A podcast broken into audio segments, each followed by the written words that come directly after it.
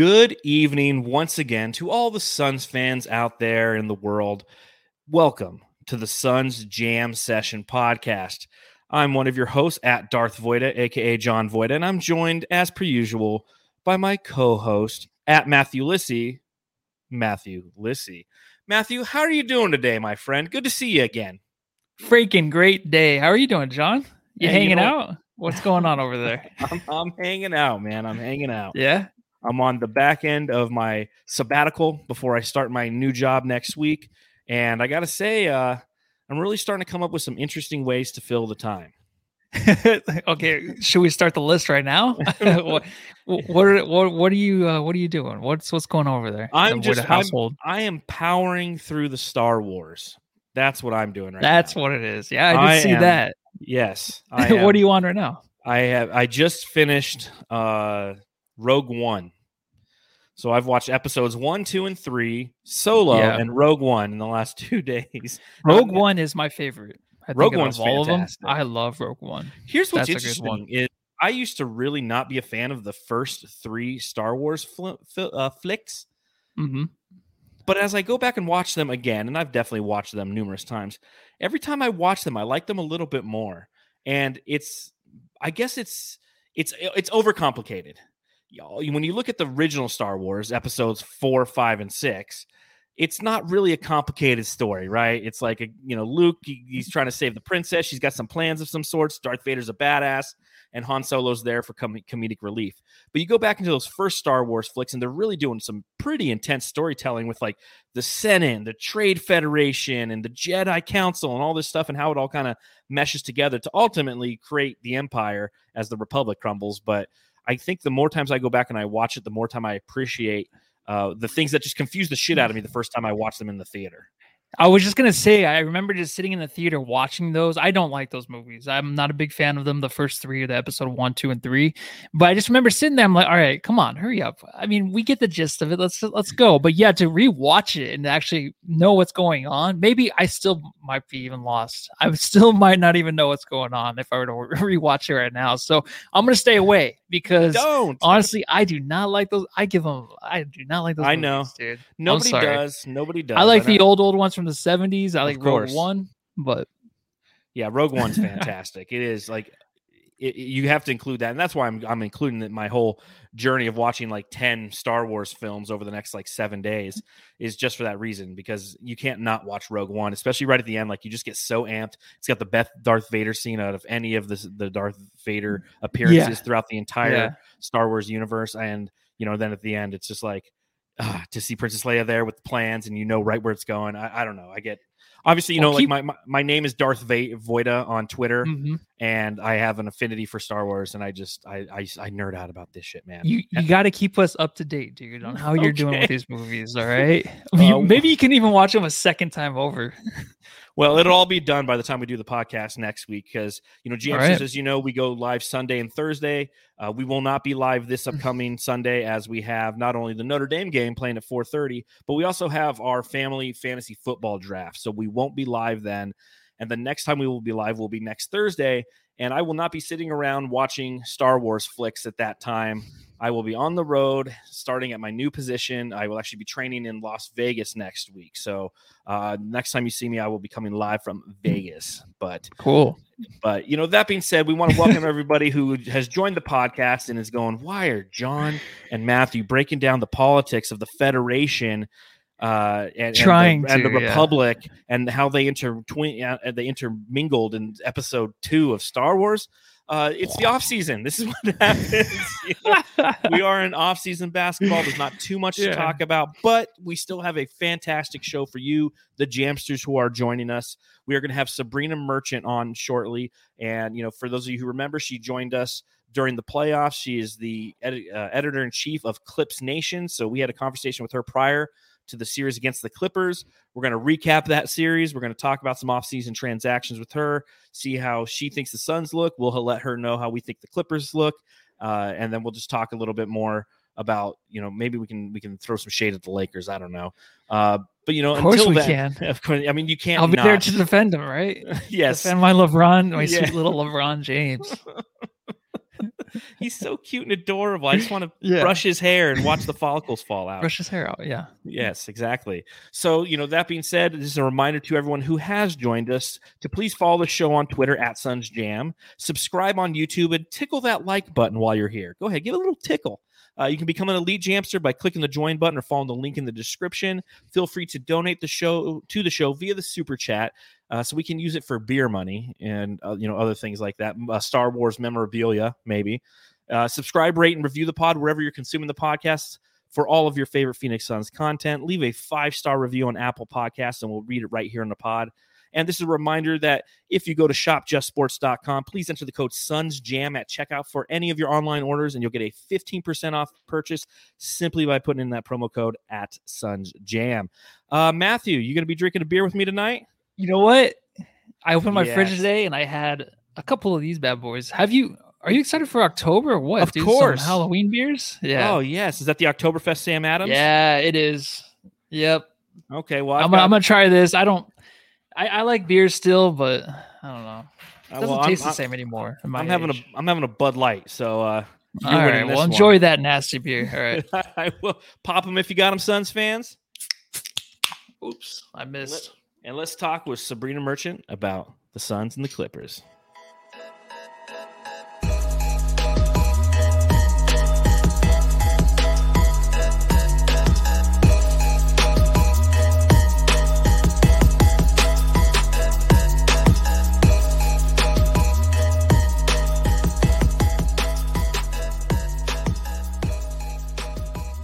So we are super excited again to be joined by Sabreena Merchant.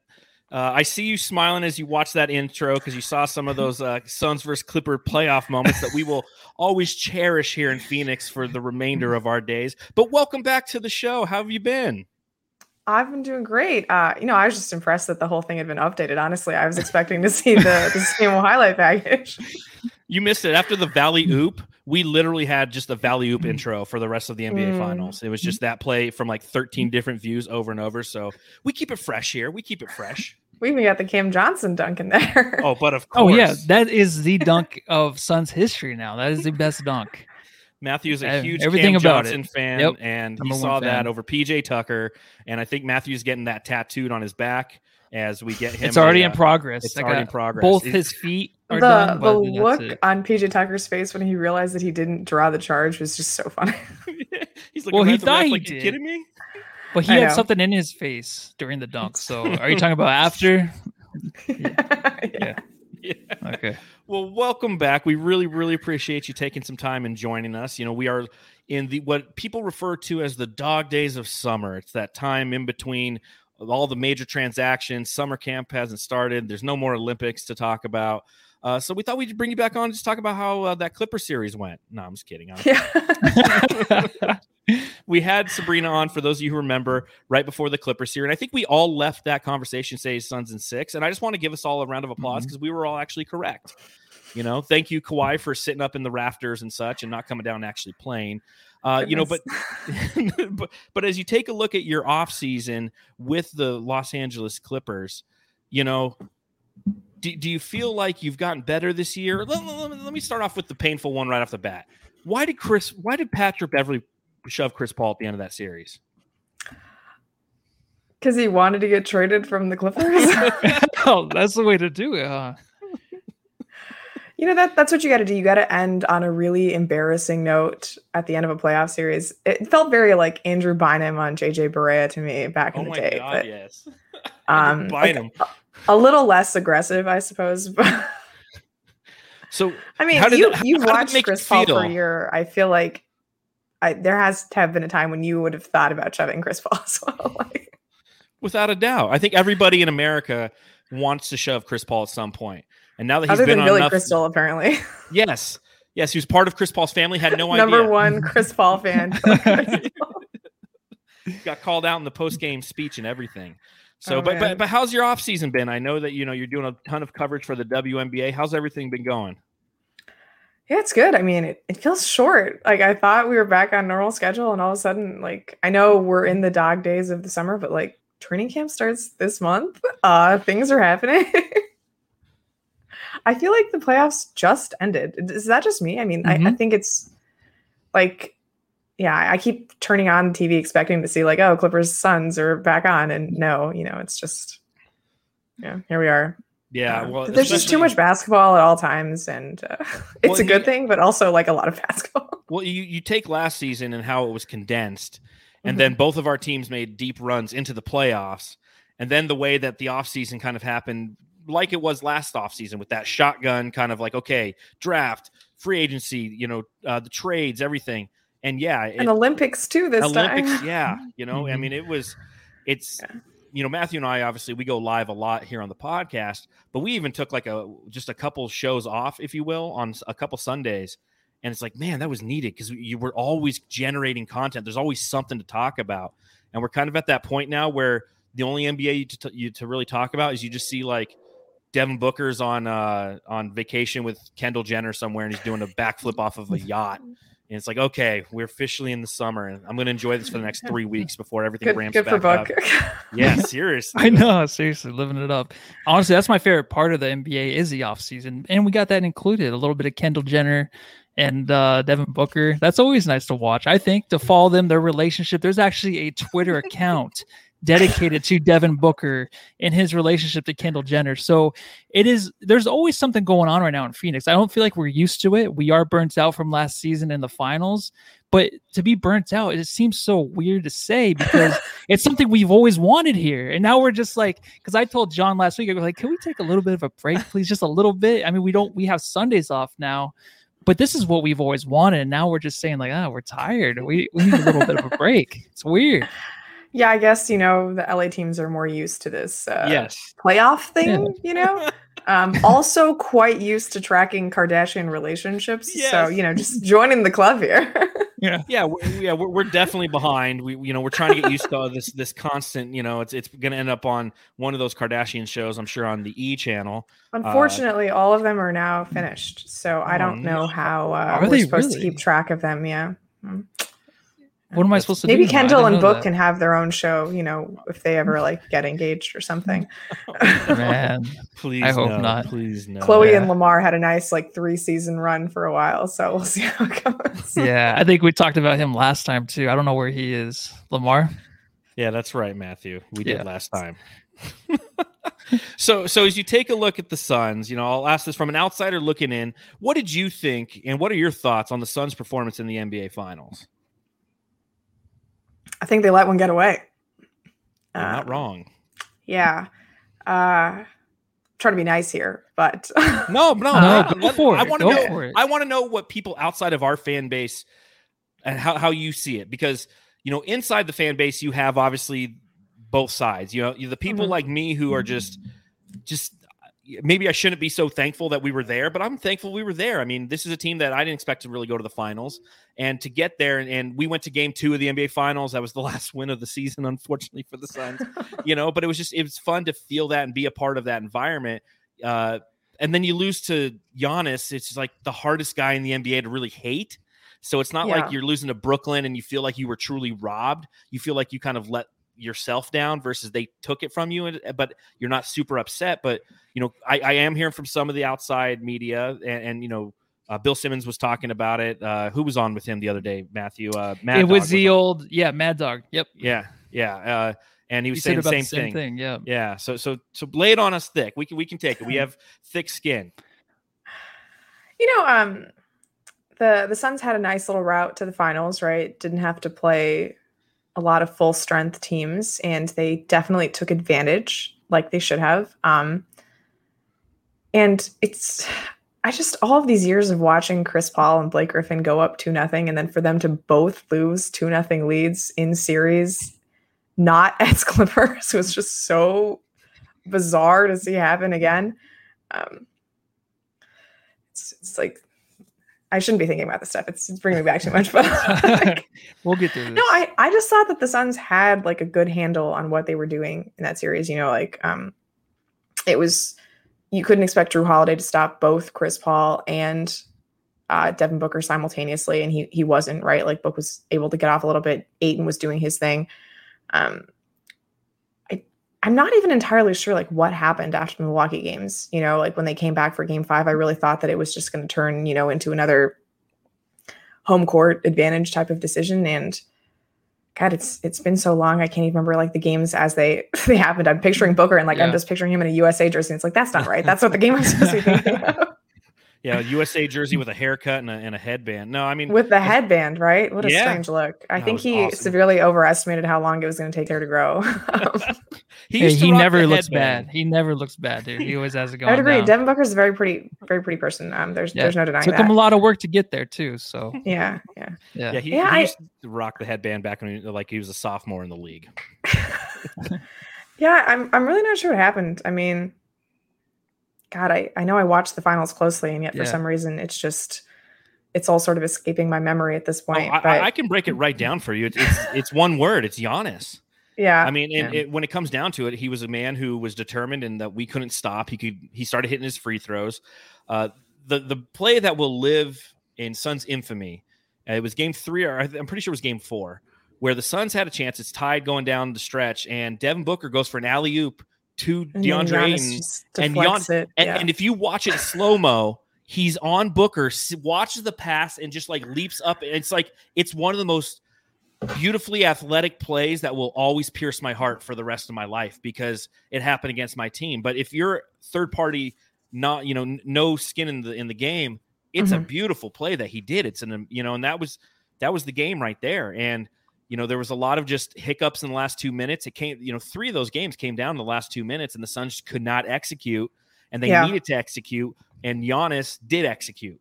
And when he got to the line, he made his free throws, and that was the that was the tale of the series. Ultimately, is and you take into effect, you know, you you look back post the series, and you hear some of the interviews. You know, uh, uh, Chris Paul had surgery on his left wrist. That's why he kind of had no left hand the whole series. Devin Mhm. Booker had a hamstring issue that uh, came to fruition in game three. It's why he sat out the entire fourth quarter of game three, you know, Mhm. and everybody was kind of speculating what was going on. So, I mean, there were some ailments that, that hurt the team, but, you know, champions adjust, and the Suns just didn't have the capacity to adjust the same way that Giannis did. And, uh, you know, hats off to that guy, but he Mm, broke my and- heart. yeah, it kind of sucks like when you get this far to still think that like you left something on the table. Like I, I think that's sort of the same feeling with the Clippers, where like first ever conference finals, but at the same time, like they were right there with the Suns in a couple of those games. And like if you know if Ibaka is healthy, forget Kawhi, like maybe there's enough to get it done.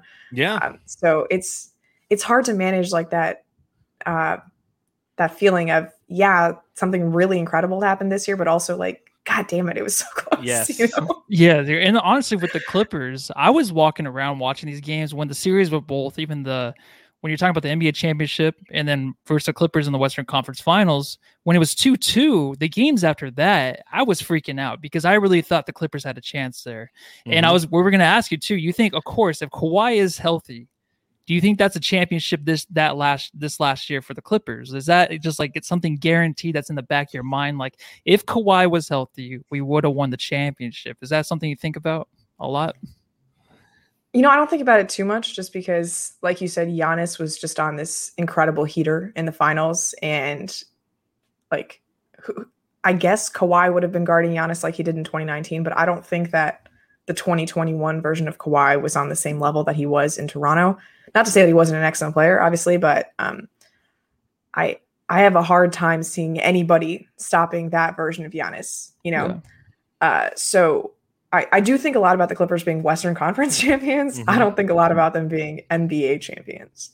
See, we should take solace in that. At least we're Western Conference champions. We're the defending Western anything. Conference. cha- It doesn't. That- hey, I got It no, is a none, banner of- to none of that stuff you know? matters. Yeah, we- it is a banner to hang. exactly. We got a banner Yeah, to are they going to I- hang the banner? I don't want them to hang Yeah. that banner. You I should feel like hang it. Booker and Chris Paul should be like, nope, we're No, going to get a hell yeah, we're going to hang Nah, that you, got, thing. you got to hang it. It's a big We've- deal. We Oh, have yeah. two other than this year, so I will absolutely It's like a, hang that. it's like the, well, it's like in baseball, the pennants and stuff. Like no one cares. At It's the all very about least, that banner is going up in your practice facility.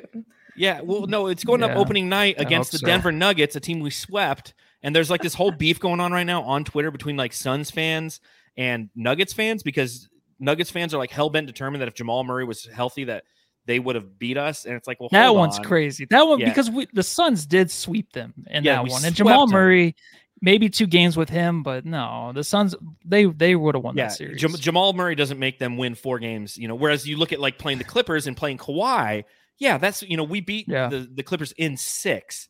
Kawhi gets you two games like that. That could become a Right. And a lot game of those seven. Nuggets games were like routes, whereas the Oh, Clippers yeah. Were right in it in 3 of their losses, I would say. You know, the fourth one obviously was nothing was happening in game Yeah, it six. was but, it was game over in that one. But yeah, everything it was it was a physical uh, uh defensive series which we expected and you throw Kawhi and Kawhi Leonard in there and that's his wheelhouse. He's a Mm-hmm. defensive stalwart. He's somebody who, who is you can rely on in all facets of the game and he's not there. He's not I mean Jamal Murray's never been to an All-Star game. So yes, we will hang that banner proudly at Footprint Center. We now have a, a yes, we now have a, a name of our arena It is the Footprint Center. Um, we, It's always the worst names. I don't know how they how I don't know how they must I, just I'm like so offer partial so to much like uh. America West. That's what I think. it Yes, is. AWA. Yeah. it's AWA. Yep. And the That's all stadium across the street where the Diamondbacks play, that's the Bob. That's Bank One Ballpark. Oh That- yeah. it's- I, like, I think it's, I like I don't know. Chase Chase has just sort of Field. gotten into my head, so Hmm. it is Yeah, what it is. But there's like Chase Field, Chase Center, Chase Arena. Like Chase True, has like 30 true. different sponsorships. And, you know, originally it was the Bob. You know, I'm going to Right. the Bob. See, it's across from AWA. Now it's just like the Footprint Center. And they unveiled that in the middle of the finals. So, like, I just, I feel, you know, Talking Stick Resort Maybe Arena. it was like bad juju, yeah, That's what I thought too. That was a Yes. weird Yeah. move, wasn't it? right? Yeah. To do it during the finals after you've Oh. already won the first two games as Yes. Phoenix Yes. Suns Arena. So if you're going into next year and the Suns start losing, if we're like Oh, start off what two and sponsor. seven, yeah, yeah. oh, it's got to change. We're gonna have to Mhm. tear it down, honestly. I mean, fortunately, the Mercury have been doing quite well in Footprint Center, so you know, there's, but they did well in every iteration of this Yes, arena, I so I don't think we they're need to worry about. good, it. they have all of the banners. Yeah, I'm inside. like they're the ones hanging up banners. That's- Yes. Other than Right those uh, arena football banners that you guys hang, like Yeah. the, the Rattlers. rattlers, Rattlers, yeah, yeah. They were that was really a good when I surprise was when a I saw teenager. those. Yeah. Yeah, we were We'll really, take anything really we good can once upon a time. Yeah, there's like a Roadrunners one up there. Like once they played here and they Yeah. played well, like there's like please put us some, up some banners. So, I- so Matthew, you got to go with the banner in there. You can't not say that. But let's let, let's get into the off season. Okay, last season is last season. Let's put a bow on it. Let's put it away. Uh, we'll we'll talk. Uh, you know, when we beat you guys in the playoffs again this year. Ah, just kidding. Because you guys aren't making the playoffs. Ah, and I'm just kidding again. Um, so let's let's let's talk about the offseason. So taking a look at the Clippers' moves, and I'm going to pull them up on the screen here in a second. Do you think they got better, worse, or stayed the same? So this is everything that they did. If, via free agency, you added Justice Winslow. Via trade, you got good old Eric Bledsoe back. In the draft, you got Keon Johnson, Jason Preston, and Brandon Boston. You lost Pat Bev, Rajon Rondo, who's now across town. And by across town, I mean across locker rooms. And it's pro- probably the same locker rooms. I've never been back there. But uh, Rajon Rondo is now playing for the Lakers. Uh, Daniel Oturu, he's traded to Memphis. And you still have some free agents out there that you haven't signed. But taking a look at what the Clippers have done, do you think that they will be the three seed next season? Uh, so the Clippers were the four seed this past year. Oh, yes. Um, yeah. I, I, I mean, the, the biggest thing that happened this offseason was that it was revealed that Kawhi Leonard tore his ACL. yeah. So uh, without Kawhi, this is a play-in team. I think. Matthew, do And you agree? Yeah, I was gonna say with the injury thing too with Kawhi, the, keeping it a secret. Is there really a reason behind that during the series? I mean, he does. Do you think? I know no one can get inside the mind of Kawhi, but Mhm. do you think after or during the series against the Suns, he knew he was going to resign with LA, or the injury thing is he just kind of keeping his options open, or what do you think he was trying to do there? I think he always knew he was going to resign with the Clippers. Yeah? Um, Okay. I I imagine that he wanted to keep like some more flexibility as opposed to signing that four year deal, but the injury probably forced him into a longer term contract because I don't think the Clippers would have been very happy about him signing a one and one when the first year would just be him sitting out. Yeah. Not that they wouldn't have done it, I'm sure, because like when the option is either you sign Kawhi Leonard or you don't sign Kawhi Leonard, I think the result is you sign Kawhi Leonard. Um, but yeah, I, my my gut says that he probably would have signed a shorter term deal had he not gotten hurt, um, but then elected for a little bit more long term security because of that injury. But I mean, other teams around the league didn't even take meetings with him. Like Mm. There was all of this reported interest from Miami and Dallas, and Dallas is like clearing salary with this Josh Richardson trade before the start of free agency. And they like didn't even call us bluff. They're like, "Oh, you're definitely going back to the Clippers. We're not letting you in as Mm. some sort of like sleeper agent to just learn about our operations." You know, a year before. I, I, I think the whole league was pretty convinced that he was coming back to the Clippers. And uh, I mean, this franchise has like moved hell and high water for him. There is not a single player other than Ivica Zubac who predates Kawhi Leonard. And mind you, Kawhi Leonard has only played two seasons on the Clippers. Not even anyone on their coaching staff predates Kawhi Leonard. So uh, it's it's his the team in his image, right? Like everything that he's mm-hmm. asked for, they've gotten done. And why would you want to leave a situation like that, you know, to go to Miami where clearly like you have to buy into their culture or Dallas, which is Lord knows what's happening in Dallas. Like, why would you want to be coached by Jason Kidd when you can be coached by Ty Lue? I mean, it's a no brainer for him to come back. Mm-hmm. But the no meeting thing, I think that's something that other teams thought would be the right thing to do with Kawhi. To ask him to come to a meeting, his his reps or whatever to come meet them. I feel like that would be like the uncool thing, right? For Kawhi, Kawhi would probably want. Eh, they didn't want a meeting, all right. Maybe I'll check them out. I think that's the way he thought. yeah, he's, he's the exact opposite of what. Yeah, he's just like I don't want to be. Is. Yeah, I don't want to. Yeah, I, I mean, I guess in four years we can see how that worked out for Miami and Dallas. Yeah, that's true. Well, it's unfortunate, you know, to have him go down with the injury. Uh, I'm a big Kawhi Leonard fan. I know Matthew mm-hmm. knows that. He's one of my favorite players outside of the Phoenix market who I love to just watch play because the way he conducts his business. Uh, I love guys who just have that the the no emotion guys. It's one of the reasons I love Devin Booker. He's not a huge emotion guy. He's not Jamal Murray. You know, he's not screaming and yelling around the court every time he makes a shot. Like you, are supposed to make the shot, go back down and play defense. You know, uh, but you know, now this is obviously going to put a lot of pressure on Paul George once again to kind of be the alpha. And we know that he's somebody who doesn't necessarily like to be the alpha. Uh, we saw in the Western Conference semifinals that he has that capacity to do so. I mean, he played fantastic in that series against Phoenix. He just kind of ran out of gas, I think, from carrying the team by game six. What are your expectations for Paul George going into next season? you know, it's tricky. Paul has such wild swings in terms of his efficiency. Like he'll have these games where he he looks like he could be the best player on a championship team, and then he has these games where he's shooting like five for twenty or worse, and those kind of come in equal measure. I understand in the playoffs, like you just have to have a larger volume of shots, right? like uh, it's just going to happen. But I, I honestly think like this is a far more interesting season for the Clippers in terms of their their youth and like like what could Terance Mann do in a larger role or what their rookies could actually do. Like they they seem to have actually invested in this year's rookies, unlike the the last four that they've just shipped out. Mm-hmm. But um I I don't think that Paul George is like in line for like an MVP type campaign. I don't think that's what the Clippers want him to do. They're probably just going to keep him on a similar load to as as he would have been were Kawhi Leonard healthy. Like I don't think they want to wear him out. Um, so I'm I'm really more interested to see like how those young players step up. Like I think this could easily be a Terance Mann most improved player kind of season. You know, we saw what he was able to do as a starter in the playoffs, especially against Utah. Um, I think he's definitely capable of expanding on his role. He only played about 19 minutes a game last year. Uh, and I, I was kind of shocked when I looked back at that because every time he's on the court, you really feel him. So I was surprised to see that number was so low. But I do believe that he can really step into like a 30 minute per game kind of role, uh, expand on what he's been able to do. His shooting has already come a long way. Uh, if he can tighten up the defense, I think that's a really important piece for the Clippers.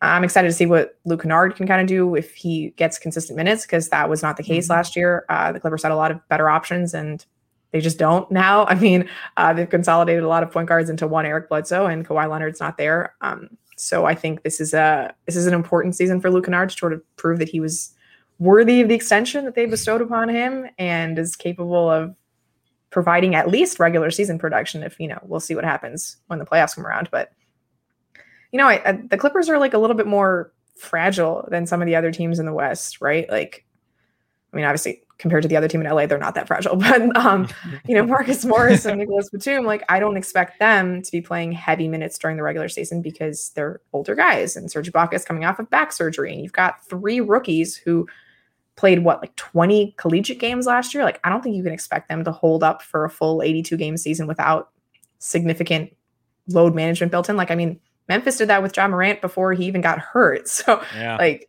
uh, there's just there's a lot of question marks on the Clippers roster in terms of availability. I think that's part of the reason why they went to go get Eric Bledsoe because he plays all of the time. Um, so I do think that gives some opportunities for these younger guys like Mann, like Kennard. Um, I'm interested to see what Jay Scrubb looks like actually, but uh, it, it's going to be a weird season for the Clippers. I do think that they're going to look just a lot younger than they have in the past, um, for better or worse. But it it feels like something of a transitional year, and Kawhi's contract kind of gives them that flexibility because basically everybody on the roster other than Batum is signed through next year. So they don't have the pressure other than, you know, like age of having to contend this year. Um, so I think that this is going to be sort of like an investment into saying like, okay, who can we count on to be part of that next title team? Okay, so don't watch out for the Clippers this year. It's a building block towards next year, you know, which Yeah, is think so. definitely valid. Are you happy with Eric Bledsoe's return to the Clippers? Like, are you? I fir- loved Eric Bledsoe in his first stint with the Clippers. Absolutely loved Eric Bledsoe. Um, I I think the book is pretty clear on Eric Bledsoe that he's not a good playoff player. Uh, I think we've reached that point. Um, you know, so like you know how I said that like every player uh, on the Clippers who's part of the rotation is on under contract for next year. Well, I mean Bledsoe's non-guaranteed, so I don't know if he's going to be part of the next uh, great Clippers team. Um, I think it was like a necessary move to make again, just because you can count on him to play 76 regular season games, and like that matters when you have no other point guards other than Jason Preston, who was the 33rd pick out of Ohio. And like, don't get me wrong, I'm very excited for former fan-sided blogger Jason Preston, who wrote articles about Reggie Jackson when he was in high school. Like, that's super cool. That's awesome. But um, I don't think that you can count on that guy to be a backup point guard immediately in the NBA. Um, but yeah, Bledsoe, I mean, it's strange. Like, he was always like the young athletic guy on the Clippers, and somehow, eight years after leaving them, he is once again the younger athletic option compared to like Patrick Beverley and Rajon Rondo. Like nothing has changed. Uh. So I mean, from like a nostalgic perspective, it's cool to have Bledsoe back. Um, I always thought that it was a bit much to have to give up in that JJ Redick deal, but I'm not expecting him to like be the guy that takes the Clippers to the next step, which you know maybe is a little unfair to him. I do think that this is a much better situation for him than it was in Milwaukee. Um, you know, he's just surrounded by a ton of shooting, unlike Mhm. he was with the Bucks. There's going to be like clean lines, clean lines to the rim for him, which will serve him better. But I, I've watched a lot of the Bucks in the playoffs the last three years. I, I don't anticipate this being a game changing acquisition. It's just sort of, oh, we had too many players. Um, Rondo clearly needs to get off his salary. Uh, let's just you know consolidate this into one player. They got a trade exception out of it, which I think could be kind of helpful. That's like PJ Tucker money. That trade exception. Um, not to say that PJ Tucker will become available, but I always think like that type of player is like PJ Tucker money. uh, yeah, so it was a good move, like from a roster management perspective. But I, I'm still gonna be thinking of Bledsoe fondly in those like red unis back when they were coming back in that series against Memphis. You know, not this new iteration. Yes. Seems like every time you're on, we end up talking smack about the Clippers uniforms because they used to be so beautiful, especially in the, the red. I hate the them so much. I yeah. so much. They just they really it's made more some of the bad logo decisions. though, I think, right? The logo is yeah, like really, little really bad. word art font thing. It's Yes. just- Yeah, like, it doesn't look somebody good. made it in their third grade uh, word uh, doc class. I but like the city jerseys, like the black and white ones with like the Grand Theft Auto font. yes, I think yeah, I that's don't Yeah, like yeah. those. Yeah, Matthew see, I, does. I I, do like those. Yeah, I just miss the color. legit. Like they literally just look like Brooklyn West, um, Mhm. and that was already taken. Like, and Brooklyn does it better, and they have that super. Oh, cool, you like, the Brooklyn pleasant- ones? Do you like that- the they have like Brooklyn that Pleasantville thing type going, where like any bit of color just like pops, Pops. incredibly. Yeah, Um, even like wearing white in Barclays Center pops, which Yeah. is remarkable. It's Um, like Tobey Maguire's out there playing point whenever you're seeing the other side. See, here's what you got to get ready for for Bledsoe. Okay, uh, when he joined the Phoenix Suns, obviously Matthew and I were huge fans at that time of Bledsoe and everything that he was, and I think that a valid point that you bring up is shooters, that because that's what he needs to be successful. Because Eric Bledsoe is not a good point guard. The thing that used to drive me crazy about him when he played with the Suns is he would drive aggressively to the hoop because he has the physicality to do so. He'd jump up to go for a layup, and if somebody was there to block him, he didn't have he didn't know where anybody was on the court, and he'd just throw the ball away all the time. And I call it pulling a Bledsoe to this day. It's when any point guard runs in there, jumps up, doesn't know what to do with the ball, and just throws it away. But if you have shooters spaced out on the floor, unlike he had in Milwaukee, unlike he had in New Orleans, really, uh, if he has that available to him, he'll look a lot better than he did in Phoenix. Because again, when he was with us and we didn't have any shooting on the team, when he's trying to you know dish the ball out, and it's Keith Morris out there, and he didn't know what he was doing at the time. I mean, it was just some some We bad memories. yeah, some bad memories with Eric Bledsoe here. Obviously, he you know he put the tweet out, "I don't want to be here," and then he was traded for a bag of chips and Greg Monroe to the Milwaukee Bucks. You know, four seasons, five seasons ago. So uh, you you enjoy that. I'm looking forward to playing him again. Yeah, the health thing though, I'm glad you pointed that out, Sabreena. The health thing, I never really thought about that. He does stay healthy. He will he play games. And the thing back in Phoenix, his body language is so bad, but he didn't want to be here, obviously. So if he can go to LA and be something that if he gives a crap, then you'll have something there with Bledsoe because but the thing is like who's the leader there? You were talking about Paul George earlier to where he's kind of like I feel like he just took such a big leap last playoffs. And I think I forget which podcast was talking about about like Ben Simmons has this thing where it's like he seems like he wants to be too cool. Like he him and Kyle Kuzma, like there's this look on the on the court where they gotta look cool. Not they can't do too much. They can't do too much to help win a game if they're not looking cool doing it. And I always thought that kind of with Paul George. And I think this last this last uh, postseason, I kind of saw a different, like more aggressive, more assertive guy in Paul George. So I like that. And I think that if you can have him, I know John was saying earlier, not being really much of a leader. He, if he can be a little bit, I think that would probably help Bledsoe. I know Bledsoe's well into his career already. He is who he is, but I think he still needs someone on the court to help him kind of just push him a little bit. Because here in Phoenix, we just didn't see that at all. And I know it was a while ago, but I just think he's still kind of the same player. I, I just uh, I couldn't help but laugh when you brought up um, Kyle Kuzma and Ben Simmons together because I think they both dated Kendall Jenner at one point yeah. or another. Yeah, that's the only reason. Those are the only players I know are the ones that Kendall. So my uh, my Rolodex of players are just the ones that Kendall dates. That's all I know. Blake Griffin, I can go. Blake Griffin. Blake Griffin, yeah. Well, I can talk about him all night. Whatever. Okay. Um, sorry, you, you did make a good point about uh, leadership, which I think uh, mm. is probably the main reason why I'm a little concerned about the Clippers losing Patrick Beverley, just because he was the loudest voice in the locker room. Um, and when you already are down Lou Williams, who I think was also a very important locker room presence, uh, there's something of a gap there.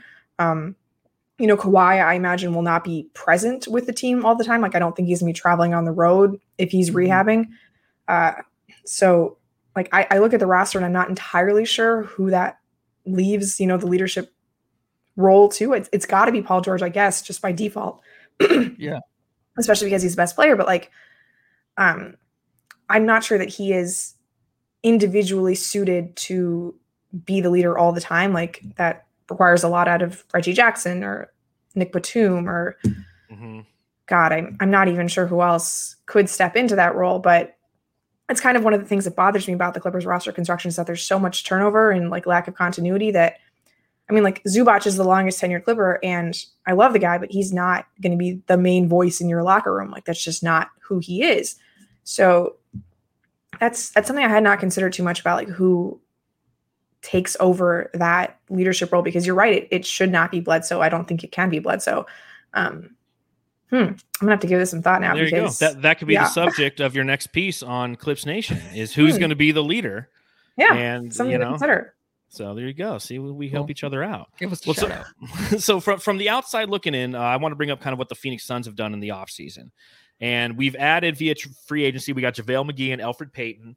Uh, via trade, we added Landry Shamet, and we lost Jevon Carter, Torrey Craig, and Ty-Shon Alexander. Uh, Langston and E'Twaun Moore are still free uh, free agents that most likely aren't going to return to the team. So when you take a look at kind of what Phoenix has done this offseason, from the outside looking in, how do you feel that the Suns have done? Truly, I had no idea you guys had added Alfred Payton. So kudos, I guess. um, yeah. the the JaVale McGee thing I think is is great. Um, I obviously you guys just needed one more big, like any kind of big once Dario got hurt, and God bless Frank Kaminsky, he is not really that guy. No. Uh, so I think JaVale is just a good innings eater during the regular season. Like I thought he was very good at that for the Lakers before you know they ended up trading him for Marc Gasol. Um, I think he'll be just decently happy with JaVale McGee because he is a fantastic locker room guy. People love JaVale McGee. Um, and he doesn't expect more out of his role than he's going to get. Like he's exactly the kind of guy who you want in a contending team who will just, you know, happily take whatever minutes are available to him. He's going to do some silly things, you know, like uh, yes. he does like to, you know, run the break sometimes as like point JaVale, but you just sort of tolerate it because it, it's not like super often. Um, and he's he's a decent rim protector too. Uh, so just like that that go go gadget wingspan that I like to talk about with JaVale McGee, it's going to come quite in handy for the Suns. So I think that's a very solid pickup. Um, obviously, he's not going to play the same way as Dario with that pick and pop. Like I'm sure he'd love to pick and pop, but that's not his game. Um, but I think that the offense will run fine without that. So that was necessary. I do wonder if you guys spent too much money on him. Um, like he probably gave- wouldn't have been available as a we gave- minimum, but We yeah we get yeah we gave him half of we the used mid some of the mid level, right? Yeah. yeah. Uh, but I think that's okay. Uh, Landry Shamet, uh, very familiar with Landry Shamet's game. hmm Uh, I feel like people always want Landry Shamet to do more ball handling than he actually can. And I think on this team, you guys have enough point guards to where Landry can exclusively be an off ball producer. Um, like he he likes to say that he played point guard at Wichita. Like he he is more comfortable like doing things in the offense than just shooting. I do think he just needs to be pigeonholed into the shooter role, like run him off of screens, uh, you know, have him in some DHO action, but like just keep his role very simplified on the offense. And uh, that's the kind of thing that, like, with Payne, with Paul, with Alfred Payton, I guess, um, there should always be another point guard on the floor with Landry Shamet. Like, never make him bring the ball up or do anything like that. It's just not a good idea. Yeah, I- he could play the JJ Redick role essentially. Yeah, I mean, like, that's what we that's- need him to do. That's basically what the first like two years of his career were because he played with JJ Redick in Philadelphia and then he got traded to the Clippers and just ran the JJ Redick sets that Doc Rivers was already using. And I think that was quite effective for him. Um, I'm not really sure what happened to him in Brooklyn, honestly. Uh, I know he can get a little targeted on defense, but I think there's ways to get around that because like the Clippers played him against the Warriors and it's not like Steph and Klay were going after him. So there are there are ways to handle Landry Shamet. I just think that um, for some reason, I guess because he's so young, that there's like this tendency to want to grow his game. And I think he's kind of just the player he's going to be, which is fine. Like a Mhm. good knockdown shooter is always helpful to have on a team. You just have to like appreciate that that's that's what he is, and not really much more than that. which is absolutely fine. That's we've always needed a true backup to Devin Booker who can just put the ball in the hoop and doesn't need to be a ball handler. And I think we finally got that in Landry Shamet. I'm super excited to see him play. It's an upgrade from you know Langston Galloway and E'Twaun Moore, you know, who are a little bit smaller and and not as uh not as versatile on offense. So I think that that's going to be a plus. Yeah, they, yeah, and- he's a little oh, bit um rickety. Uh, like he's always kind of getting like nicked up, but I feel like Phoenix has an excellent medical staff, just like historically. So maybe this is a good place for him to be. yeah. Where are they at though now? The medical staff. Last year they were traded, right? John, who, Who did they go to? staff? New Orleans. No. Yeah, remember like they all got up and they went to another team. Which team was that? I'm sure No. Jamster would know. They did. really? but- I didn't know this. Yeah. yeah, I think they went to New Orleans. I mean, I you guys had a very healthy season last year, so I'm sure whoever's in their place until is, the you know, playoffs started, then everything all hell That's, broke every, loose. that's everybody. That's everybody. Yeah. though. You know, that's But just we- because I mean, I mean, who would have thought that our championship aspirations truly came down to like the right knee of Dario Saric? Like, yeah. you know, fuck me. And like Yeah. ACLs are all non non contact injuries too, so Yes. it's just it's so Ugh. hard. Yeah. Ugh. Yeah, Knees, so man, knees. Knee. the uh, the youth though that the Suns do have, the extensions are coming probably for. Well, they're going to come for Ayton and Bridges. Oh yeah, I wanted to ask is you about this. Yeah, the, well, we have our sources, right? Flex from Jersey saying Mhm. they're gonna come. I think he was talking about probably right in training camp, Training around camp. that time. Yeah, mo- that's probably Yeah. what will happen. Yeah, so it should be in that area. Are you are you impressed with what the Suns have done to just kind of stay patient as a franchise with these guys? Because I mean, us as Suns fans, we've been asking for trades too for Ayton, sometimes throwing bridges in there, and we've stayed patient. Now we got us a couple good solid guys. Is it just weird to see that now in the NBA with these super teams? And I know it kind of went away for a little bit. Now you see what the Brooklyn Nets are doing. And the Lakers. And then now in the Lakers, yeah, but that's like anybody that's ready for applesauce early in the morning. You know, I don't even know what that means. But uh, anyways, so early bird special over there. And I honestly think that the Suns really stay patient. No matter what we were saying, what the media was saying, like, hey, you got to trade this, got to get better. This is our only chance. And yeah, maybe like you said earlier, maybe we did blow that 2-0 lead, and that's maybe the only chance we have for a while, maybe another 30 years, who knows. But to stay patient with this team and to really expect them to even get better next year with Mikal Bridges and DeAndre Ayton, is that just something strange now in the NBA to watch that? It really is. Like I was gonna say, oh whoop de doo, you guys kept the same guys for three years, but like I mean, good I think about the Clippers. Like nobody's had the same play. Nobody's been on this team for three years, so that is remarkable. Um, I God, I love Bridges. Oh my God, I love watching him play so much. Um, and Ayton is is delightful. I honestly think like Ty Lue got too spooked by DeAndre Ayton in that series, and probably could have gone small even before Zubac got hurt, um, but was just like terrified to do so because of like one good DeAndre Ayton game in game one. Uh, but I am so interested by what happens with their extensions because generally centers don't get maxes unless you've been an all-star already. Like Mhm. that's like KAT and Joel and um like AD, right? So And Rudy I don't- Gobert. Yeah, um and even he didn't get like a full max on his rookie extension, right? No. So I I am really interested to see what happens with DA because he's so important to what you're doing here. Um, Yeah. And I think he has so much more room to grow. Like just that leap that he took defensively between year one and year two, and then it sort of all came together this year in terms of just like perfect role man over and over again. Uh, I I don't know that you can afford to not max him though. Like, wouldn't that be disrespectful to what he just did during this playoff run? Um, yes, and where's that no. leave McHale? And like I it's I think that you're doing the right thing by continuing to build organically because like I mean, I know that I said that, you know, Phoenix let an opportunity slip by, but like I don't think the West is that great this coming year. You know, I think on paper the Lakers are probably worse than they were last year. And I think the Clippers are obviously worse than they were last year. Who knows if Jamal Murray comes back and then you're Mhm. dealing with a Nuggets team that you already have perfectly good handle on how to deal with. Um, so that leaves the Warriors, you know, with a potentially healthy Klay Thompson. I don't know if he's going to be ready to go, but I'm not looking at the West and seeing like a juggernaut, you know, in the vein of the Nets or the Bucks. Um, so this feels like another year that the Suns could come out on top, you know. Um, and I think it's important to stay patient and continue to build and like not, you know, swing for the fences because like I feel like I'm contradicting myself here, but like they're the growth that they showed between years two and three, like for that core, it makes me think like what could happen between three and four, you know? Like, Exactly. having tasted that bit of success, like I always feel like it takes one good, like one heartbreaking playoff run to like really get a team, you know, gelling together.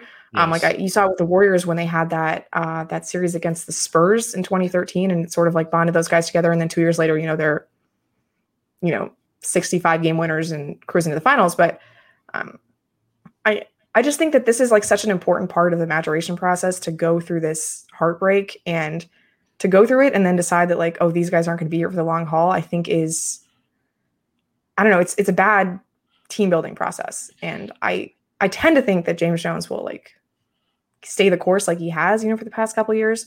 Um, also because I just don't see who is available in the league who would make this team better. Like Bradley Beal, maybe he becomes available, but like, are you going to play Beal and Booker together? Like, I don't No. see. Yeah, no, there's Yeah. nobody. Yeah, you're Yeah. right. Yeah, that, I mean that's what it comes down to. I mean, you look at like Sun's Twitter, and everybody's always putting the random name in there of like, oh, you know, uh, uh, Brandon Ingram or whoever. It's like, well, then you're interesting. replacing. It is, but again, now you're replacing offense for defense with Mhm. Jae Crowder a little bit, a guy who's who's pigeonholed into his role and does it very well, versus a guy who wants to be on on the All Star team and has the and has the ability to do so as well Mhm. and you know it might be something in a couple years that might make sense but i think the thing that this the suns have going for them so you know right now is is that galvanizing loss in the finals that thing that brings them all together a, a true culture and sense of the word team versus a team full of mercenaries. And Right. james jones has even made that comment before. He's like you know one thing that i've i've learned is you don't create a team with a bunch of mercenaries who are here for a year or two years. They're hired guns because they don't have that level of compassion and empathy for each other in an Mhm. effort to try to be successful. They're just trying to get theirs real quick. I mean, and the Los Angeles Lakers are like the exact opposite of everything I'm saying. Exactly. It's a, it's literally a team of hired mercenaries all It's going trying to to be come. a fascinating thought Oh, experiment. it's- the, the, the All right, let the crap talking begin. Yes, you guys the ready? two- the two, uh, so I take it you're not a Lakers fan, right? oh, no, no. I, I, I, I like all the LA teams. Okay. Okay. Well, anyways, I'm going to bring them up on the screen. I mean, they have Carmelo Anthony, like five of their guys. I, I, have this huge thing on the screen for those of you watching, not listening, and it's all these different transactions that they have. This doesn't even include the addition of Rajon Rondo. They have like what four or five members of the 2012 Team USA basketball team on have, their team. They're paying seven of the 2012 NBA All Stars. Yeah. yeah, yeah. It's. I mean, it's just it's crazy to see what they're doing. Uh, and it might work and it might not. I mean, we'll see. But I think, you know, going back to DeAndre and Mikal Bridges and the culture that this team has, you know, we were talking with uh, one of our buddies on a, on a previous podcast, and he was talking about the importance of Larry Fitzgerald on this locker room because Larry Fitzgerald's a part owner of the Suns, has a lot of access to the players, and really has in, you know, told this team, like, hey, team is what it's about. And having a shot at a championship. He's played his entire career as the Arizona Cardinals and went to one Super Bowl, and he was so close to winning that thing. So, you know, he knows what it Super means. Super Bowl makes me so sad. You don't need. I've never watched a replay of any oh that that that is the most heartbreaking moment in in sports for oh. me. Was that Super mm. Bowl? Santonio Holmes without his feet down, which it doesn't matter. We should have gotten to Ben Roethlisberger like seven times yeah, on that drive. There were so many blocks in the back on that. Uh, Oh God, sorry. Well, and, and, we shouldn't have thrown the interception going into halftime to James Harrison. Halftime, yeah, take yeah. the whole damn thing. But anyways, mm-hmm. I'm not going to go back on that. That really, really pisses me off. Is that Super Bowl? But you have Larry Fitzgerald around this organization, so it will be interesting to see if DeAndre Ayton takes a max if they offer him or if they try to you know undercut it a little bit and say hey you know buy into the team buy into the culture because you have people in his ear like james jones and larry fitzgerald who are sitting there saying like hey listen you don't got to make all the money in the world if you want to be successful and be part of a you know you if you want to feel like what you felt this past year part of a team then maybe you don't take the max and you allow a little bit of money to go to Mikal and a little bit of money to go guys to other guys moving forward you know because mm-hmm. i mean we don't know what those numbers are and ultimately going to be but they've definitely earned them and it's going to be interesting to see how the suns navigate outside of this season after once those contracts start to hit because obviously you go into this mode where uh, you know Devin Booker's a max player. Chris Paul's a max player at least next year. You know, you start to get some of those breaks in his contract the following season. Uh, He's making what, like 30 a year now, or what's the. Yeah, it comes out to 33. It's like 33 this okay. year, 33 next year, and then the following year, half of it's guaranteed, and the last Got year it. of the contract, none of it's guaranteed. So you have some of that flexibility there. So it'll be interesting to see how the Suns and these players symbiotically navigate this moving forward. If they truly are in it for me, I'm going to get as much money as I can, or if we're going to navigate the team side, because that's what this Phoenix Suns team has become is the ultimate kind of team culture, uh, much akin to how the Milwaukee Bucks have approached their uh, building of their roster as well. You know, you and it, it's great to see. It's great to see teams like both the Bucks and the Suns have success unlike you know the Lakers who are hiring everybody on the street who has a gold medal from like 10 years ago saying hey you want to come win a championship with LeBron and his receding hairline like let's do this thing yeah, yeah the Bucks have like Middleton and Giannis who have been playing together since 2013 and yeah yeah, yes. they've played Giannis. And they, they caught together. breaks too. They caught breaks. I mean, yes, Absolutely. they caught it on the, the other side. And the question always who's gonna, yeah. yeah. who's gonna beat Brooklyn? That's always gonna be the question for the next. Yeah, that is the years. question for next year. Yeah, it's just who's gonna if that team's healthy, they they already won it right? Because they they basically pretty much they're they're toe shy of winning game seven against the Bucks. Right. Yeah. So I mean it's gonna be easy as cake if they're if they're healthy. But who knows? I I think it'd be interesting to see them play the Bucks now. Now that the Bucks have like the the confidence of having yeah. won, right? I think that makes a big difference uh, because I mean what was it that out of the the two teams that played in the finals, only Jae Crowder had ever even played finals minutes before. Yes, like I do think that experience means something. So them going into a series with Brooklyn now, where like it's not just Kyrie and Kevin Durant who can say they're champions, like all of these guys can say that they're champions. I think that makes a difference. But I'm I'm still of the belief that it's Brooklyn's title to lose. Uh, but then again, like we probably have to price in some sort of health related decline for them because Kyrie Irving is like a 50-50 shot to be healthy for the playoffs. Mm-hmm. Or he just not, might Harden, not even be there. He might he might not, not even be up. there. Yeah. And James Harden might be in the phase of his career where he gets a little banged up, you know? Mm-hmm. I don't know. I, am I'm, I'm with you though. I mean, I think that at this point, it's still Brooklyn's to you to lose. I know Matthew and I haven't done the whole Eastern Conference rundown. We've already done a kind of a Western Conference rundown, so we might do that next week on the pod. But you know, looking at those top two teams, you're you're right. You know, the Western Conference isn't what it was four years ago, where it's like, damn, the Warriors. You know, right. I mean, it's it's just it's it's there's plenty of opportunity for our team to go back and run it back this season. But what's waiting on the other side, although it's not, you know, uh, nearly as intimidating as uh, like a 1993 version of Michael Jordan, which we, we ran into as well. Uh, it is still intimidating. Uh, so you know we'll just have to see how it all plays out. But I think that Brooklyn is obviously the odds-on favorite. They're number one in all the power rankings, as well they should be. I mean, they have uh, my other favorite guy to watch, who's not a, a, member of the Phoenix Suns, Kevin Durant. I mean, Kevin Durant, Ka- Kai, Kai, uh, Kawhi Leonard. Those are like my two guys.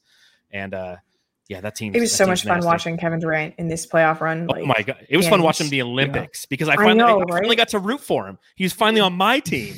You know, I was yeah. like, yes, let's go, KD. You know, just like seeing him so silky smooth, just like, oh man, this is fun. He's, he's like unguardable. Uh, I thought he it was is. so interesting, just like the the calculus that Milwaukee took of like, do we keep PJ Tucker this offseason when the only thing he can do is guard Kevin Durant, or do we let him go because no one can really guard Kevin Durant? Yes. no, no one can guard him. No. Is he the number one player now? I feel like he he has to be the number one player, right? Or no, it's, I mean, it's, Giannis I always right I always choose LeBron as the number one player till he is out. Till he is done, till he has his grandkids. I honestly think he's the number one player. But you think Giannis? I mean, Giannis called KD the number one player. Yeah, I think KD, if I KD's think, healthy, he can be the number one player. In, in, my opinion, KD is the most talented player in the National Basketball Association. But right mm-hmm. now, obviously, if you were to do power rankings of current player, uh, you got to go to Giannis because he just won a championship and scored 50 points in a game six. Maybe like the, the mm-hmm. defense really turns it in Giannis's favor because he can just impact the game every more that way than Durant can or chooses to, I guess. Yes, but from a pure offensive standpoint, it's KD all day because he can beat you yeah. on all three levels. Yeah. You know, Giannis shooting threes, you're like, please.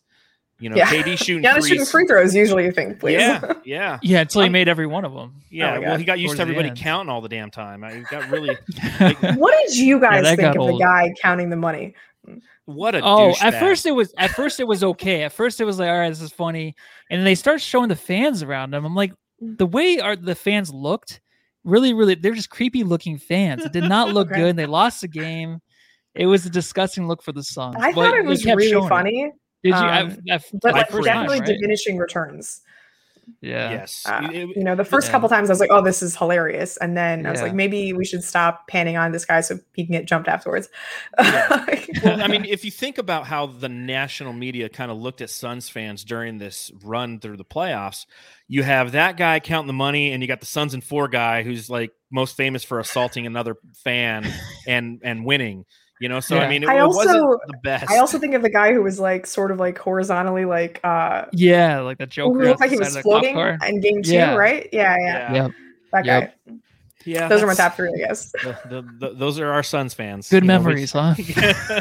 it's just our fans beating up other fans. Hey, I, I'm going to tell you, uh, I had so much fun at those games in Phoenix Suns Arena. That place was lit. Um, it is the second loudest I've ever heard a basketball crowd so behind what Duke? Well, what's the first? Yeah, Cameron Indoor. Yeah. yeah. I was about to say like Gosh, being at that Duke. would be amazing to go to. That'd be oh, awesome. so you were there for the Valley Oop, right? I was there. How how did that feel? Uh, I will say I had more fun listening to tag team at halftime. Um, Understandably so. I mean, your team lost, but I mean, you know, I uh, it's funny. I was like sort of messaging with my brother as the game was going on, and he was like, "They're going to run the Tyson Chandler play, right?" And that's like exactly what I was thinking, the Jay Triano play.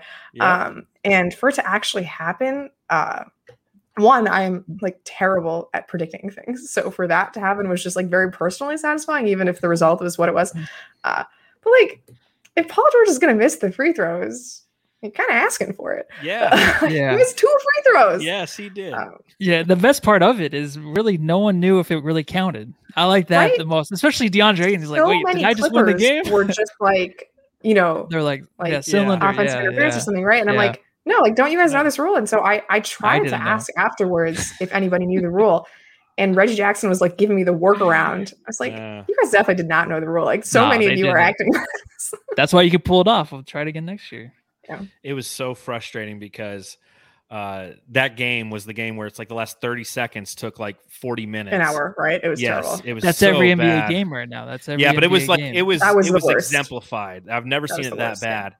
And I remember seeing that play like I knew automatically right away it counted because I remember the mm-hmm. Jay Triano play and I was like, it counted. And like a lot of Suns fans knew that. And just it, it but it took away from the moment because you had to sit there for 30 minutes and have them talk about It it, was- look at it. And It was just It was like- really rough. Yeah. yeah, I mean, was- if like if we remember the Jay Triano play, certainly the NBA officials should remember the Jay you Triano would, you would think so. You would think so. And it, the best thing about the Yeah. Jay Triano play was the Suns did it while they were wearing their like 1976 throwbacks, and they just look so nice. If you go back and watch the play, they're wearing like the old Wild West. I would have guessed the Los Suns jersey, so I guess I was wrong. no, you were wrong. You you you were wrong on that one. So. I was always so disappointed that they used it on this meaningless game in like a 17 Oh, win season, but Yeah. apparently It was- it stayed in the back of their minds in Phoenix, and lo and behold, yeah, it was one of our used for it 19 wins that years. year. That's how we Yeah. won one of our 19 games. You know. So, Tyson Um, Chandler was having like a field day on Twitter that night. He was so happy. oh happy. heck yeah, heck yeah, he earned it. That was such a good play. Oh, the Valley Oop. It will always go down in history as one of the greatest plays in Phoenix Suns history. Uh, and you know, I think that was the best part about all of this was having so many new people come to the Phoenix Suns organization and just you know, especially around the city, you know, having little kids who were, were wearing Booker jerseys and stuff like that. Like, you know, the things that happened to me when I was, you know, young during the uh, 92, 93 season, like to see that, to see success and how it affects your fan base is just, uh, it's so exciting. And, you know, I'm, I'm glad that we did it, you know, to the Clippers. No, I'm just kidding. I will like- say you guys need to carry some better um, women's gear for the Phoenix Suns because I went to a mall with my cousin after game two, Mhm. and she had to buy kids clothing. So you know Oh something. to yeah, look you know that's that's one thing that came around this year was they kind of like. Did you go to Just Sports? Uh, Do you I remember? think so. Yeah, yeah, yeah. Okay, Ch- they, Chandler Mall. they pumped it up a Yeah, I was little in bit. Chandler, right? Yeah. we did Yeah. talk about this. Before. Yes. Yes. It's kind of picked apart though. I mean, if you were to go during the fi- or during the playoffs, it's kind of picked apart a little Well, bit. Well, and not just that, they did a really, really a lot of bad job. They did a bad job. Like you still can't get these Valley jerseys. Like the Mm. hat that I'm wearing, I can't tell you how many people are like, "Hey, where'd you get the hat?" I'm like, "I got it when they first released the stuff when none of you guys gave a shit about the Suns at the beginning of last season." And now you can't get any Suns gear. It takes forever. That's a It bummer. just- yeah, it sucks. I mean, you look at kind of, you know, the Suns, I think Devin Booker's jersey ended like number 4 overall on most purchased jerseys or whatever and it would have been number 1 if they could keep it in stock. They just they yeah, didn't know what to do. They weren't used to having That's people buy their gear. and now, dude, Yeah. well, my nephew, eight years old, my, his two favorite players right now, Devin Booker and LeBron James. I just Well, that's because it's he's around because you a little Space too much. no, Oh, it's a it's 'cause of Space, Space Jam Jam. movie. Yeah, That's awesome. yeah. So I want to get him one of those, but no, I love can't that. do it. Um, I want one of those. I mean, if I were like not a Sparks fan, I would totally get one of those Phoenix Mercury Rebel jerseys. Those are awesome. yeah, those The are Mer- awesome. The Mercury have done it right. yeah, they They've did a really fantastic year. job. Those, those Yeah. PHX with the X, oh, and they got the They're X so the cool, side. right? Oh my Yeah. gosh, Oh, Yeah. so fantastic. Well, I think you know we've been we've gone over an hour here. We can't thank you enough, Sabreena, for coming on. Can you let all the Jamsters know where they can read you, follow you, all that fun stuff? Yeah, thank you so much for having me on. I love talking to you guys, and uh, you're very nice about all of the LA teams that you guys beat during the playoffs. So I appreciate it. um, I am on Twitter at Sabreena JM, and you can find all my work covering the Clippers and the Sparks on SB Nation. Fantastic, Matthew. You got any more questions before we get out of here from Miss Sabreena? No, Sabreena, thank you for coming on. Uh, I'm sure we'll have more questions next year. With our, I mean, the continued battles we're going to see year Oh, after yeah. year in the playoffs. Our we got, division, we got a lot coming. Fantastic. yes, Except for the Kings. Maybe Yeah. if Ben Simmons gets traded there. yeah, maybe. There we go. I'm not sure Bring Ben them all over Simmons to the west. actually wants to win. Like I don't think that No, That's he what I'm saying. look- he has a he too, wants to look he's cool. a too cool. It's a cool Yeah, thing. like, dude. I That's all he mean, wants. maybe he'd be happy just going to Sacramento and being the alpha dog and You can't be you cool know, in playing in Sacramento, this though. I don't Luke think. Walton, uh, you know, run and gun offense where defense is optional. Like that sounds like fun. You know, yeah, I'd like to see Ben give it a shot, but you know what? I don't want him to come to my division because, yeah, like you said, we're stacked out here in the I mean, Pacific Division. didn't the Suns lose to the Kings like twice last year anyway? we lost Yeah, it's regular season. We don't worry about the regular season games anymore, right? Yeah, we're not the We're Sons just of trying to old. rest our players and you know get ready for the playoffs now. Yeah, We lost like our second game of the season to the to the Kings on the first night of a back to back. It's yeah, sad. I was remember watching that, shit. one. Yeah, yeah, Yeah, it was not good. We couldn't hit a three to save our life, if I remember correctly. yeah. I was uh, I was covering the Kings part time at the time, so yeah. Oh, fun! You're all over the place. Jeez. Yeah. So if, if I you was want to very know much just like anything, a California NBA writer at the moment. Now I'm exclusively Clippers. So yeah, I was about to say, if you want to know anything about California, uh, Sabreena's covering it all. all, all of of all of California. It's just it's Sabreena. So, but we appreciate you coming on the show. This is a reminder to everybody who is watching to go ahead and hit that thumbs up button while you're here. Subscribe wherever you're listening to the pod. Thank you ever so much for hanging out with us. You can follow the show at Suns Jam. You can follow me at Darth Voida. You can follow Matthew. At Matthew Lissy. And then the next time we see you folks, I'll actually be coming live to you from Las Vegas. Uh, so until then, we'll see you next Thursday. Everybody have a good week, and hopefully Matthew fucks up his fantasy football draft. not, not a chance, dude. My teams are looking stacked. Yeah, Everyone go home and love your uh, fantasy football teams. Take care, everybody.